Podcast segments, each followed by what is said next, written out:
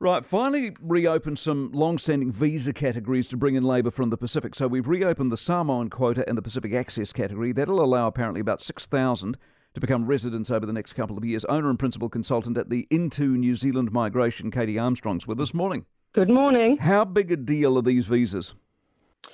I think you're talking about the Pacific Island um, visas. Correct. I mean, that's yes, uh, that, that's a big deal in the sense that you know, I mean, it's a welcome relief to see them return. Very happy to see those return.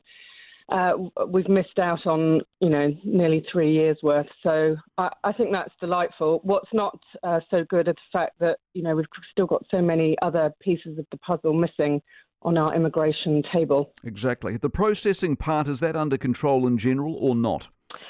Uh, I would say that it's a very mixed experience at the moment. There are some parts of the system moving quickly, and there are some parts moving very slowly. And are they moving slowly for obvious reasons that can be fixed, or we just don't know and it's a mess?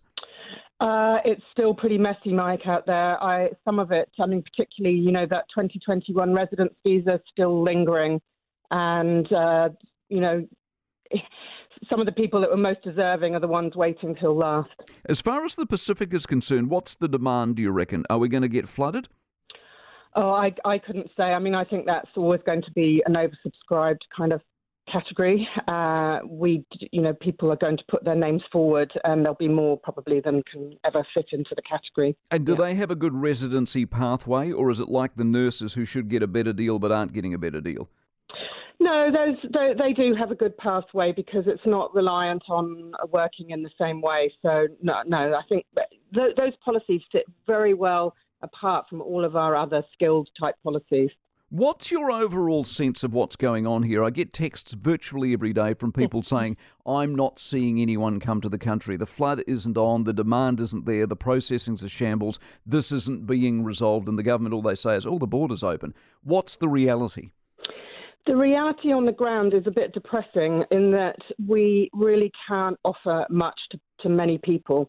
So, you know, for what we're having to say to people is wait, hold on, please be patient. We don't have all the pieces of the puzzle. What we're missing critically is our skilled migrant category, which used to be our flagship category.